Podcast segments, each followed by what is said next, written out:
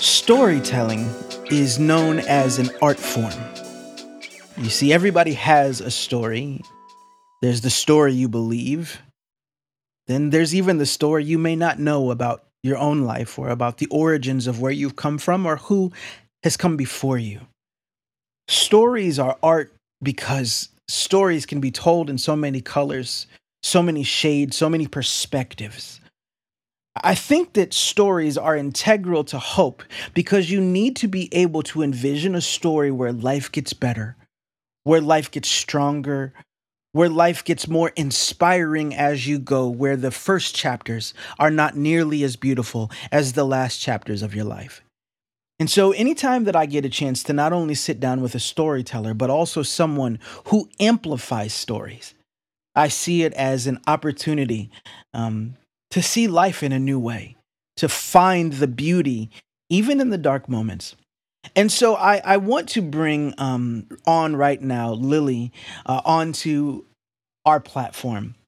We met in like a really strange way where I was on one person's podcast and they said, you have to meet this woman because she's going to inspire you. She might be able to help you and she's going to change you in some way or another. And I have found that watching her videos and just getting a chance to even have one conversation with her gave me a bit of perspective and also a bit of motivation that I needed. So Lily, I want to bring you onto our stage and I want to give you a chance to introduce yourself to everybody right now and tell them a little bit about what you do and who you are. Thank you so much, Maurice. And I'm Lily and I'm a book publisher. I create books that transform the world, that will elevate your brand and get you speaking worldwide and give you the opportunity to inspire thousands more people than you ever imagined. And I came to London with 100 euros in my pocket. And now I'm speaking internationally. I've been invited to speak in more than 20 countries. And I've reached 140,000 followers and more than 1 million people in social media. And I do know that if you want to change your life, the best way to do it is to publish a book. That's so good. And so, Lily, as you have gotten into not only becoming a storyteller, but then you've also become a publisher, helping other people to tell their story. I would love to start by talking about a bit of your story. So you said when you moved to London, you had very little money, but you had a dream. Can you tell us a little bit about that part of your life? I came to London to explore the world, because I hadn't traveled anywhere. And I was looking, in a way, for a better life. And I was looking also to escape a bit of negativity from my own country. How old were you at that point in your life? I was almost 23. And I was looking for almost like an escape. Okay, because my own family was full of academics, very perfectionist academics, and everything I did just seemed like it wasn't good enough. So I was looking almost like for acceptance, for family, for almost like a family away from home, you know, in the middle of nowhere. And it almost also felt like it was the right step to take. You know, when sometimes you're just called to do something and you just don't know why, but you just know that is the next step you have to take. If you've ever been in that situation where 100%. You just know, this is my step, although it doesn't make sense. How can it possibly make sense that you could go to another country with 100 euros, like less than $100 in your pocket, and feel that it's okay to do that? It's crazy. And yet it wasn't crazy to me. It's crazy. It's just not crazy to me. I think that in and of itself is so incredibly important for people who are trying to take steps towards their destiny, right? That everybody around you doesn't have to make sense to them. But when it makes sense to a deep part of you, you have to follow it. Yes, I truly believe that you have to trust your gut, but in order to trust your gut, you have to be in a good place in your heart. What I mean by that is that when you are depressed, when you are feeling like you are unappreciated and unloved and unwanted, sometimes you might take uninspired action, which is action that even if you do follow your gut, it will be the wrong one. So what you need to do first is, for example, to put yourself in a better state of mind. Because when you're, when you're depressed and sad and angry about, losing your job or about, your girlfriend leaving you or other things that, the financial things that are not working, then you are just in such a bad place that you are not going to take the right action, the right step. Mm-hmm. But what you have to do is to change that state first, because from a positive state of mind, you are going to take inspired action. You are going to take action that is going to feel like you are in flow. It's not going to feel like you are kind of like resentfully doing something because you have to. No, it's going to feel like even if you have very little money, it's going to feel right that you're going to go to another country. It's going to feel right that you should go to a certain hotel or to go to a certain event or to publish a book or to meet a person or to be on a podcast. All of these inspired actions are only going to come from a place of you being in alignment with yourself. And you're going to be in alignment with yourself and only when you are in a positive state of mind. And to get there, you just simply need to think as, sometimes when you're depressed, when you're sad, when you're angry, when, things just fall through at the last second that you were counting on to kind of pay your bills. You just have to find it within yourself to kind of like, okay, cry over it, be angry over it, but then find something within yourself, find hope. Think about the hope that you have within yourself. Think about the fact that one day things are going to get better, but they are going to get better as long as you focus on your own joy first.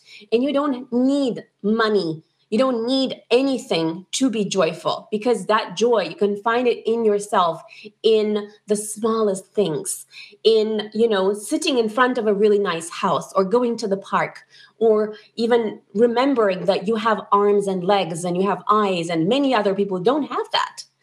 Expressing gratitude for the smallest things that you do have. Ooh, that was a masterclass and a half right there, right? Because you started that by saying, I can only trust my gut when my gut is trustworthy, right? That if on the inside of me, I like to say that whatever you have been sitting in, you develop a flavor of. Yes. So if you've been sitting in anger, over time, you develop the taste of anger, right? If you've been sitting in peace, you become peaceful and it ruminates outside of you. So I have to make sure I'm healthy enough and whole enough that I can trust my motivations, that I can trust my insight, my perspective, and my perception. And so I just loved so much of what you just described. And so then you got into speaking about gratitude. So now you're 23 years old. You make this shift. You're in that position in your own life. You're trying to find the good. You're trying to find the hope. You're trying to trust yourself, but it hasn't manifested yet. It hasn't come full to fruition. Can you tell us a little bit about how did you become this version of you? What happened next, and what was the big catalyst that kind of shifted your entire story? I would say that I was focused on being excellent everywhere I went and on ensuring that everyone had a great experience of me.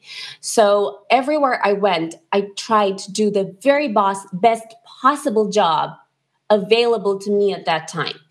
If it meant working extra, if it meant, doing whatever it took to make people happy. And at some point after about 8 years, I realized, wow, I traveled a lot around Europe and I had fun and I met people, but it wasn't enough. So I decided to publish my first book.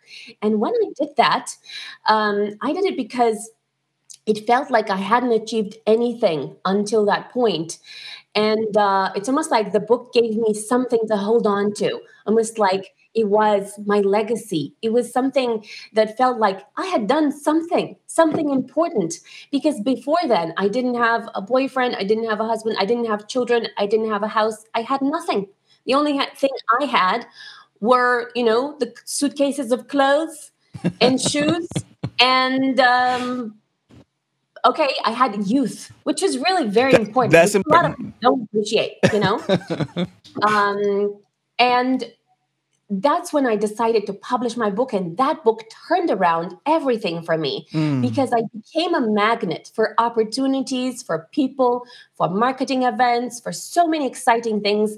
I found a life partner as well, and he offered me the opportunity to manage his property business for 10 years and also to write his books and publish his books. And much later, I realized, wow, I could do this for other people as well, because I noticed how that first book got me this amazing opportunity to work in an office. And previously, nobody wanted to offer me an office role because I was a nanny for 8 years.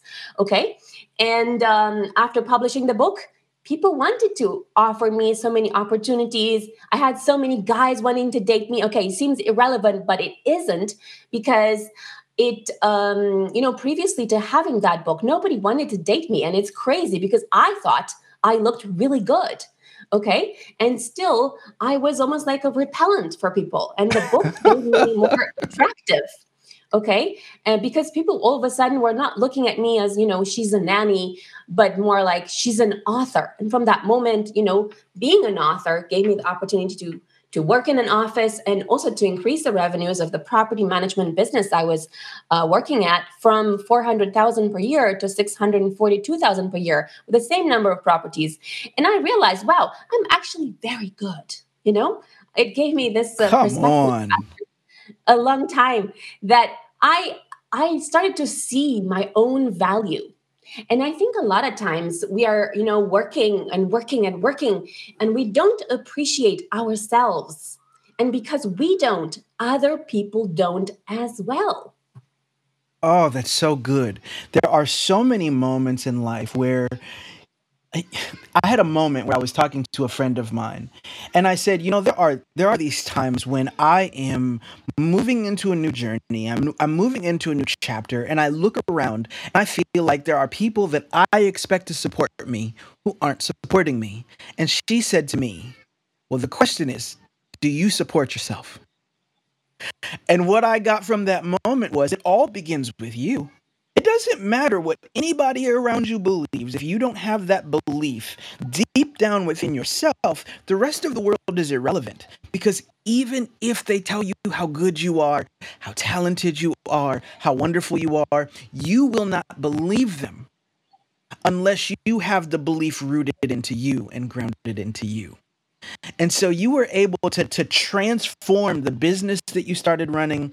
Then you began to transform other individuals, giving them a chance to not only write their stories, but then training them to speak, to tell their stories around the world. So how did you get to really get into that part of your journey? Because that to me is incredible. And I love to just see some of the work that you've done. Thank you. So I made this amazing decision that I was going to become an international speaker. And it was ridiculous because... Hold on. You said I decided that I was going to become an international speaker. You just put it out there. Yes. I love it. Go on. And it was ridiculous because even in an audience of 20 people or 50 people or 100 people or 200 people or thousands of people, whenever the course leader would ask a question, who here has a question? And when someone says that, it's the perfect opportunity for you as an entrepreneur to raise your hand and say, I have a question. And I am, I'm a book publisher, or I'm a public speaker, or I'm a property manager, or I'm this, or I'm that. And in an audience of hundreds of people, it's the perfect opportunity for you to also promote yourself when you're asking the question. And then at the end, you know, you would see how those people who did ask the question, they would get all these leads and, you know, all these potential clients of people asking them, you know, I want this and I want that. And, oh, I want to come to you and speak about this. Right. But I never dared to even ask a question in an audience of people. So my boyfriend, Harry, was like, how are you going to do this? Come on, don't be ridiculous. And, but I said, no, I want to be an international speaker, but I'm terrified of speaking, as you know. So what are we going to do? So Harry decided to create a course to teach me how to become more confident. So he created Speakers Are Leaders, the workshop.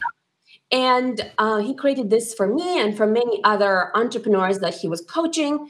And the first time it was like, I was just like going there, laughing and so on. But after 24 hours of this course, it's not that my fear disappeared, but I became able to do it regardless of the fear. And I previously attended other courses where I remember there was this course where we paid a lot of money. And we had this opportunity to speak for 1 minute in front of everyone, like 200 people. And the course leader said, you can either speak for 1 minute about your business or you or anything you want to say, or you can sing if you're too afraid. And I was too afraid to speak, so I sang. What did you sing? This is important. Yeah, it was like, I'll buy you a diamond ring, my friend. You know. Yeah. So what I'm trying to say is that I went from having this massive, ridiculously massive fear of public speaking. And then overnight, I just became able to do it anyway, to feel the fear and do it anyway, as they say. And from then on, I started speaking, you know, organizing my own event and also speaking for 2 minutes here, 2 minutes there, 7 minutes here, 7 minutes there, and so on. And in no time, I had accumulated hundreds of places where I spoke. And one of the largest places where I spoke was in front of 1,300 people. And in fact, 3 years ago during, you know, the pandemic, I was due to speak in front of 7,000 people. Okay. And the whole thing kind of got canceled a few days before, but I didn't have that fear anymore, you know, and now I'm able to speak in front of any number of people. And I can't say without fear, because sometimes I still get those kind of like butterflies for a few seconds, but then it just kind of goes, and I'm awesome, you know, and I just have this feeling of, remember that I'm awesome. I'm simply the best. And I feel that, and I go into the conversation, you know, it's no longer a speech, it's a conversation, right? And what's the difference? I want to slow you down there. What's the difference between a speech and a conversation in terms of like your heart posture, your thought process? What does that change for you? It changes a lot, because when you speak, when you feel like you're having a conversation with the audience, then you can get their feedback and you can look at their reaction. Whereas if you're just talking at them, you know, it's almost like you don't know what they're thinking, and you're thinking, oh my God, they're thinking really bad thoughts about me. They don't like me. They are judging. Okay. And when I'm thinking of, I'm having a conversation, I can ask them some questions and then they'll say yes. Then I can make them laugh a little bit. I can say, you know, give yourself a high five, or turn to the person next to you and tell them you're awesome. Okay. So there are some techniques that I learned that kind of distract them from me and enables me to breathe a little bit, you know, and because, you know, when you're speaking continuously, you need to kind of like drink some water and breathe a little bit. And when you learn these techniques about, you know, getting them to interact with each other, and it takes away a bit of the pressure off you. And that's when you are really in flow, because you can't like keep going and talking, because you're running out of air and, you know, you're kind of getting stressed out as well. And if you are able to kind of like direct the attention from you to them, you let them be the creators of content. You know, let them answer some questions. Let them turn to the person next to them and, you know, say to the person next to them, okay, what did you feel about this or that or the other? And that gives you not only a breather, but it gives them a more interactive experience. They're standing, they're dancing, they're turning, they're, you know, they're moving. And that way, it's not only not boring to them, it's not boring to you, it's not hard for you, it's easy. And when it's easy, then it's like everything is a piece of cake and you're having fun all of a sudden. You're not like stressed out thinking, oh my God, I'm going to die on this stage. So as you have mastered all these different platforms and mastered these different spaces and places, what have you learned about yourself? What has this done for you, the person? Very good question. The thing I've learned about myself is that I'm very fun. And people should be lucky to have me on stage because I am so fun. Okay. And modest as well. So, and you just have to speak enough times as to kind of show more of yourself. And I think it takes a really long time for people to really get the authentic version of you. And you can only give them that authentic version of you when you do this enough times. Because, you know, initially you're doing a video and it's you and your mother liking it, you know, and it can feel very, you know, heartbreaking to see that. But with time, it's like, for example, I remember a few years ago, I would post something on Facebook, for example, and if nobody liked it within a few seconds, I would be like, oh, nobody's going to like it. I'm going to delete it, you know? I'm taking it down. I'm taking it down, right? Or, for example, every time I'm speaking on stage, what I found is that when I'm speaking, especially in smaller audiences, I discovered that I'm a lot funnier because I feel more comfortable. I'm thinking, they'll accept me because I'm awesome. And and then when I'm speaking in larger audiences, I can still do this, right? But I'm thinking a little bit more about, okay, who's in the audience? Because some people may not like this kind of humor or may not understand my humor. Because it took me 8 years to understand British humor. Imagine how long it's going to take you to understand mine. Yeah. There it is. That's huge. That's huge. And as you've gone through this process, you know, that's that word authenticity, right? That when you become more authentic at whatever you do, whether it's your style of speaking, your style of writing, the way that you manage or run a business, the way that you manage people, the more authenticity you bring to the table, the more people will work for you, will support you, will love you, will ride for you. There's so much to be said for that. The ability to become authentically you. What do you feel like has been the greatest catalyst in that for you? Did you have that once you moved to England, or was it before that you really learned how to accept you? It took me a really long time to accept myself. In fact, I would say that it would be as late as maybe last year. Okay, so from maybe 3 years ago, I started posting a lot more content in social media and Facebook. And initially, I was posting these edited photos of me, and I had between 300 and 1,000 likes, okay? And I remember that at some point, my assistant didn't come to work. She was on holiday. So I thought, you know, I have to post something so at least we keep the momentum going. And then I started posting unedited photos of me, like with no makeup or hardly any, and like just very natural. And I was stunned to see that some had 4,000 likes and 15,000 likes. And I'm thinking, what happened here? Okay. And all of a sudden I realized, you know what? My audience likes authenticity. They like me natural the way I am. And I need to stop worrying about all this, you know, doing all these gazillion edited images and so on, and just be myself. And I started talking to them, you know, like talking to them in stories, you know, in written stories. And I noticed that they like me the way I am. But in terms of accepting that, I would say it took me a really long time. And to some extent, I'm still working on accepting myself because I know I am very fun. And still to this day, I'm a funny introvert, which means that I'm funny, but nobody knows about it. And that's not a very good place to be, right? Because it's like I have all this audience around the world, okay? And they don't know about me, a lot of them. And they love humor. Okay. And then I have another audience, you know, my typical audience, and they like serious stuff. And the reason they like serious stuff is because I post serious stuff on social media, inspirational, motivational stuff. And yeah, that is a big part of me. But most people do not know about the funny introvert side of me and the fun side of me. And I definitely feel like I'm going to include a lot more of that, because that's when I have a true audience connection. Okay, it's not just about having a gazillion followers. It's about having engaged followers who really not only get you, are not only fully engaged with you. And I mean, in my case, I have had maybe like 12,000 messages, from 98,000 followers, for example, on Facebook, and many of them were about marrying me, and I think that a lot of those messages should be about, publishing a book.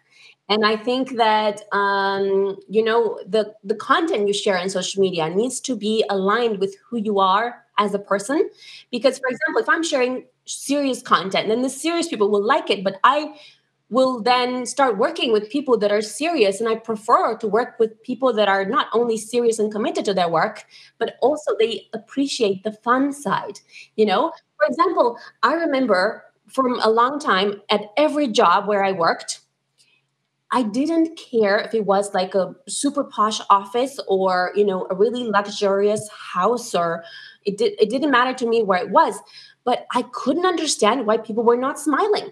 I couldn't understand why they didn't see the fun side of like anything. For example, at some point, I remember I was working as an administrator for a nanny agency. Okay. And I remember she asked me to remove my stilettos to work because I was making holes in the floor, and you were leaving a mark. Yeah, literally. I was leaving a mark in more ways than one. And I remember that I couldn't think of why wouldn't someone at least laugh, at that, So, okay, you can tell your employee, don't walk with your stilettos. But I just couldn't see why, like people on the tube, why aren't they smiling? And, I just don't get it in general, why people are not having that joy, but I think that joy exists. It's just that maybe to some extent, a lot of them still don't know about me. And I think by showing them that side, a lot more will connect with me. And that way you can say there's a mutual win-win, right? Because the fun people will come to me and I like the fun people and, it's all big, happy family. One of the things that I can really appreciate about you, Lily, is that when we first met, again, like we met like a random way where we were both on a podcast, and the person on the podcast said, "You two need to know each other," right? And so when we had our first conversation, there was a similarity about you and I. And that I do not try to sell myself to people when I talk to them. Like I don't put on a show. I'm not interested in impressing you, and you were not interested in trying to impress me. And that was excellent, right? So our conversation was two authentic individuals having a conversation about what the possibilities are and what are you looking for, and here's how we may be able to do it. And when you're ready, let me know and we'll make it happen. And because of that, we're going to do some work together. It wasn't, let me try to sell myself to you. Let me try to put on a show. Let me try to give you some lights and camera action. It was just, this is me. This is authenticity. And I think that if more people sold like that, they would make more money and then they would sell more. That people appreciate that you're just giving them your true authentic self, because at the end of the day, you're the brand, right? And so you branded yourself as the real thing, not as a fake, not as a fraud, not as an anything else. So the you that I see on the camera is the you that I saw in a meeting. And I can appreciate that. Yeah, I know exactly what you mean. So it's important to be authentic and to show that real you to the readers and the subscribers and the followers, because that's when I think they are going to take their own leadership as well. They're going to be not only impressed by you and start following you, but I think what's important is that they are going to create change in their own lives because they're inspired. So imagine if they see you having fun at work, they are going to start seeing that it's possible to have this kind of lifestyle for themselves, where work doesn't have to be a chore, where work can be fun and exciting, and you can work with incredible people, and even if you have a hard day at work where you have a lot of deliverables, you can still have fun doing it. I'll give an example. A few months ago, I was collaborating on this book program, and I had 48 authors plus me, where we had to design, 1,500 banners in total for all of us, and so many websites, and, you know, do bestseller and so many things. And I remember that I was like sitting at my desk, and, you know, it felt a little bit like spinning 100 plates at the same time, because I had so many teams, and one was working on one website, the other one on another website, and another one on banners, another one on media kit, and another one on other stuff that were, you know, for the, you know, media features and all that stuff, you know.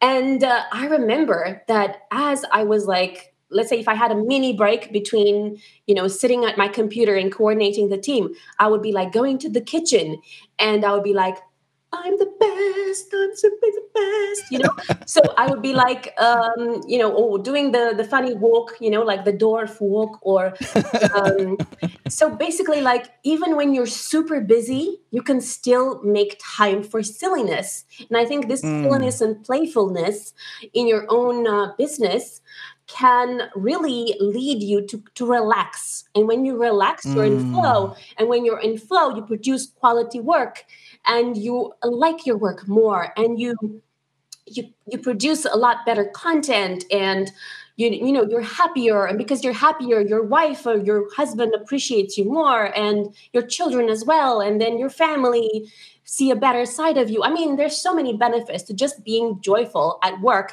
even when you are spinning 100 plates, rather than, let's say, if it's raining right now, you could be like, oh, I can't believe it's raining and I have to go to work. And you could be like, well, that means I'm going to have to sit in the Ritz or in the local cafe and have a really nice cup of tea. Or that means I'm going to, you know, look at the bright side, look at something you can do instead or because of that. Or I could say, you could even make fun of the situation and say, you know, oh, it's raining so bad. That means I'm going to be like a pickle when I return, and I'm going to need some, you know, special people to take me out of my boots. Oh, I love it. So, and there's somebody who's listening today, and they need that, right? Because they're stressed out every day, they're frustrated every day. And what you're describing is that importance of finding healthy perspective, working on your perception. How do you perceive the day around you? Which is so important. And so where I want to take things next, there's somebody who's listening today, right? And they're like, I like what you're saying, I appreciate what you're saying, and in fact, I've got a story that I have always wanted to tell. Everybody tells me that I need to tell, but I never found the courage to begin my own storytelling journey. How do you tell a person to begin that journey? Of course, they need to find you. But, you know, outside of that, how does a person begin that journey of telling their story, both in writing and let's just talk about in writing for now. How do they write that book the first time? Okay, so if they were to do it on their own, this is a good way to start, okay? So first, think about what passions and skills do you have? What would you like to write about? A lot of people come to me and say, I want to write a book about my life. And this could be okay. The only thing is, look at what else can you talk about? Is there some sort of business topic or skill that you have that you can share? So for example, if you know about property management, or if you know about how to buy books, how to buy properties with no money down, or anything that you know that could be a valuable piece of information that people are interested in, that would be better as your first book. And also consider, how can you create something like a book that can be not only the title of your book, but it can be the title of more things, so that it becomes almost like an umbrella for your business name. It could become your workshop title, potentially later your card game, your board game name, your seminar name, or how could it be almost like how could it encompass everything that you're doing into one thing, so that later on, if you decide to write more books, those books could be fitting under the umbrella. Okay, and it's quite important that the very first book should be the right one, I think, so that a book is not only a book, it's a movement. So it can be your TED Talk name, for example. Ooh, say that one more time. Can you say that line one more time? I loved that. So that your book is not only a book, it's a movement.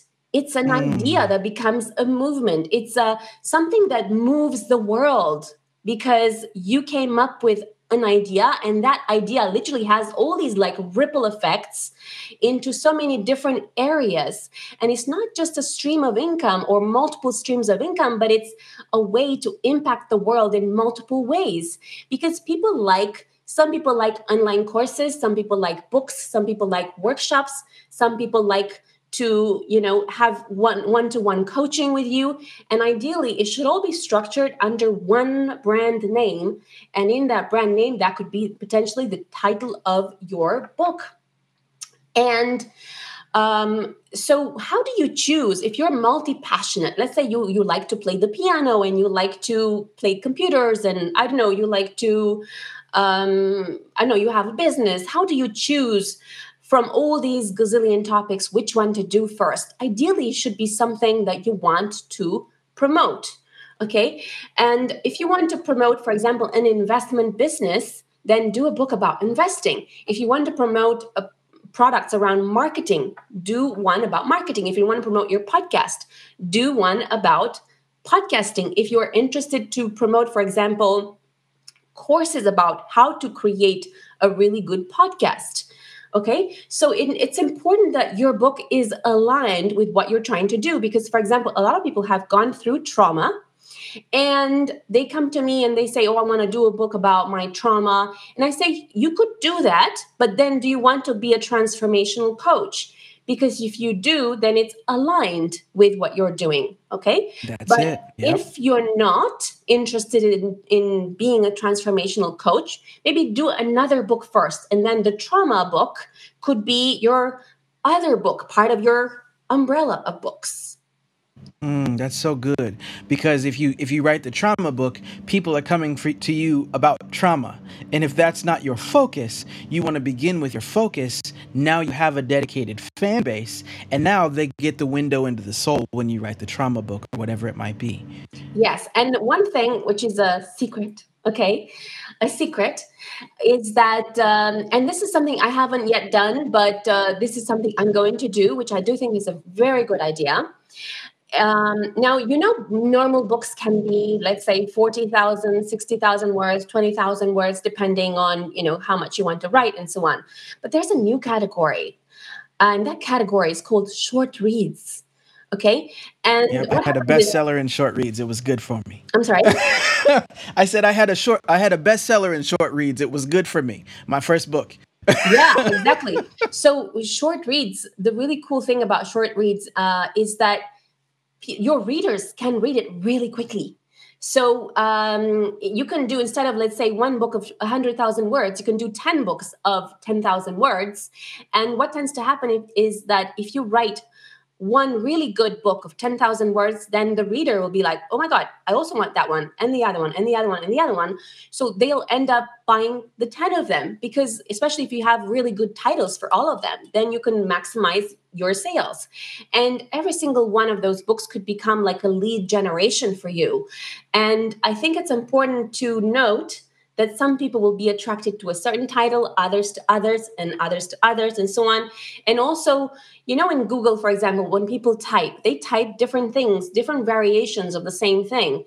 And it's important to also make a research based on what people are typing, and to write something that is kind of in line with what people are typing where it's possible, so that you know that there is actually demand for that particular thing you're going to write. And I also think it's important to have a really nice luxury cover, because if you do, and I in general like to put the speaker or the author on the cover, and I do know there are many, many books that don't have that, but and they are still successful, okay? But I tend to focus on having the author on the cover, because that way, when you speak in an audience of 2,000 people, then let's say I publish your book, I put your cover in front of 2,000 people. And then people will come to you. You could even be in Vegas. You could be at your supermarket. You could be like anywhere. And people will be like, Maurice, I think it's you. You're your body's too big guy, So, you could get leads from like anywhere. And I know this because, for example, my partner, Harry, I didn't publish his first book, but he did speak at the National Achievers Congress because of his first book, where Tony Robbins was speaking as a headliner. And wow. I remember that people saw him in front of like 2,000 people. And because of that, for years, and I still do that, okay? They stop him at the train station, at the cafe, and they like, oh, you're Harry, you're the climbing Big Ben guy. You know, they see him everywhere and they stop him, and they know because he has this very memorable picture of him with a, you know, climb with a Big Ben, you know, the clock tower, and, you know, his picture. And because of that, it's like people associate, and they might not care at all about what he wrote, but they do know he's the author. He's the best-selling author guy, and he's the one that always wears purple, okay? And that's why there's also an important thing to kind of look after your brand, so that whatever kind of brand you create, it's a memorable one. You could be the colorful dude. You could be the, you know, I like to be the lady in red. And that's why I mainly wear red and white, where I wear also a little bit of black, but for the most part, I wear red and white. And for most parties or events, I wear red. And because of that, people do remember me as the lady in red. And for example, for my partner, I also kind of gradually threw away or, you know, gave to charity many of his blue and other colors that he had. You told the truth at the beginning. You said threw away, then you tried to clean that one up. You threw that stuff away. You said, got to go. When I said threw away, what I meant was, you know, we gave to charity. A lot of the stuff, there were other colors, even though they were expensive clothes and so on. And I said, you know, you have to make a choice. Do you want to be memorable or not? He's still holding on to some stuff that he really likes, but for the most part, he's wearing just purple and gold. Okay. And again, everywhere he goes, you're the purple guy, you know? So they know him. And actually, because he's very charismatic, he always wears velvet. Okay, velvet purple jackets. And because of that, they kind of feel comfortable to even touch it, to see how it feels, because they like it so much, you know? And I think as a guy, you can let that slide, you know? As a girl. Right. But people stop him at the train station. As a girl, not so much. Yeah, people stop him at the train station and they touch his jacket because they like it so much. I think it's important that one of the things that you described was this concept that not only do people have to think about what order of what books that they write, but also that not every book needs to be this huge, gargantuan project. I think that so many people talk themselves out of telling their story because they convince themselves that every part of their life or every part of their expertise must be in one book. The truth is that the greatest books focus in on something. You can't cram all of your knowledge into one book. That's why people need to work with you one-on-one. That's why you have to have workshops. That's why you speak live, because then there's more things for you to share. And so I want to be respectful of your time, but this has been such a great experience so far. Now, before I ask you a serious question, I have to backtrack a little bit. I just can't let this go. So you said there was a whole bunch of men who jump in your inbox and propose. What is the greatest proposal you have received online? I can't say that. I mean, there were about 12,000 of them. Okay. So, and what I did is I automated them. So how I automated them was through a messenger chatbot. So, you know, in a messenger chatbot in Facebook, I set up these questions, like sequences. So if, you know, if the client says, I want to like, you know, publishing, graphic design, editing, and whatever, click here. If they want, and they can schedule a call with me. If they want to date me, you know, so it says there's an option there, which says, wait, there's an option that says, if you want to date her. Yeah. If you want to date Lily, marry Lily, sponsorship visa, charity donations, helping a relative with... and other stuff, click here. And then it kind of goes into the sub options. And one of them is, I want to marry Lily, date Lily, and so on. And then that option comes up with a text that I've already written, which says, thank you so much for your interest, but Lily is married and is not currently looking for further boyfriends. But if she would like to, have another boyfriend, she will let you know. You tied it into the background of your process. Now, just be clear at the beginning of this process. Don't be jumping on no 30-minute call and you just trying to propose. Let's not even go ahead and try that. Oh, I love it. Oh, that's so amazing. Oh, that's incredible. How many live proposals have you had? Like you go to somewhere, you speak. No, I haven't had that. No, in a long time. I shouldn't have asked you that then, because now somebody's going to get bold and try it. No, but sometimes people send me all these weird stuff, pictures and, flowers, digital flowers and so on. But no, I haven't had anything like weird happening. So far, so good. I think the automation kind of works because it kind of says the message that I'm currently occupied. And let them know in case this changes. But yeah, that's. But I do think it's a bit funny. It's funny, and I like the fact that I've been able to automate the process. Mm-hmm. Oh, that's amazing. That's amazing. Well, I hope this did not give any encouragement to any crazies out there. So she's married and she's good. She's okay. She's okay. Just check the box so she knows in case someday, but just let her be. Just let her be. So Lily, before I let you go, I have a couple of things I want to ask you. Now, I know you just had an opportunity to work with a really special individual and release an international bestseller. I figured you might want to spend some time, talking about your new release and the project you've been working on. You can feel free to talk about really anything that you'd like to talk about at this point, but I knew you had one new book that was out. Thank you so much. So, as you know, I'm a book publisher. I publish books generally for people that want to have their own book, but now I'm doing a collaborative book program with a celebrity, and she helped many authors to sell a total of 200 million books. And she was featured in The Secret. And she was also featured in total in 18 movies with a viewership of 700 million people. And so now we have a collaborative book program together where herself and me, we are both helping authors to become best-selling authors. And we had this book program called Global Conscious Entrepreneurs. And we did already the first edition of the book that became a bestseller in 8 countries. And we are now doing the second edition. And the deadline for registering is going to close in a week's time. So if you're someone who is interested in being an author, then contact me and we'll take it from there. It's for a global conscious entrepreneur just like you who wants to make a bigger difference worldwide. And the really cool thing about that is that first you're part of a community of heart-centered entrepreneurs in a WhatsApp group that is exclusive where we support each other. Then you'll be featured on multiple TV channels, on Hulu TV and Apple TV and the Celebrities TV channel and on Amazon Fire TV and Roku TV, and also on a podcast as well. And you'll be speaking at a conference alongside the celebrity and myself. And many of the people that have participated in the first book managed to get more business opportunities as a result of speaking at this particular conference related to the book.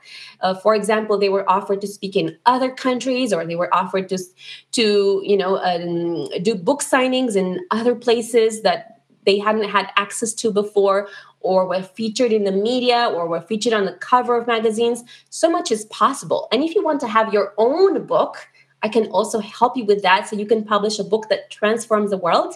And through that, many of my clients have managed, even those who were housewives previously, are now speaking worldwide. Some of them found a husband, for example, in the process. Won the jackpot. Yeah. Even one of them found a husband 20 years younger, who is moving from Dubai to London. And I'm also helping all of them to get more speaking opportunities, more podcasts, more media features, radio interviews, TV shows, and of course to have a best-selling book for those of you that want that as well. And I think through all of that, the biggest impact is actually improved confidence. Because when you have confidence, you have everything. When you believe in yourself, you have hope. And when you have hope, you have everything. And that's why I think you have the Hope Rising podcast. It's all about rising the hopes of every single individual around the world and creating a bigger difference. And that's why I'm a big fan of you, Maurice. Oh, well, I appreciate that. I am a fan of yours as well. And as we wrap up, listen, guys, as I give this this next question, I'm going to just tell you, outside, they're mowing the lawn. You might just hear the lawnmower on this question because it's a longer question. I can't mask it. I've been hitting mute. It's not going to work this time. So just deal with the lawnmower. All right. Now, so Lily, I'm about to give you the question that I ask every guest who comes on Hope Rising. I want you to play a game of pretend, and we will pretend that 100 years from now, there is a museum, and a person walks into the museum, and it's just a museum of the culture of this time period. And there is a room marked Hope. They walk into the room, and inside they see a bunch of time capsules. And one of the time capsules has your name on it. They walk up to the time capsule and they see some of the books that you've authored and co-authored and helped people through. And they see pictures of you with Tony Robbins and some of the other pictures that I've seen. And then there is this clip. And in this clip, you explain to this individual your understanding of hope, what hope is, and how hope has made a difference for you. What do you say to this individual? Hope is the most essential thing that you can have, because when you have hope, you have everything. When you have hope, you have confidence. When you have hope, you have a version of yourself that is the highest version of yourself, because you see yourself in places you never thought you would get. When you have hope, you trust yourself. You believe in yourself. You know deep inside that anything you set your mind to do, you are going to do it. And I know from previous experience that in times when I knew things were going to happen, I made them happen. So have hope. And when you do, you have everything.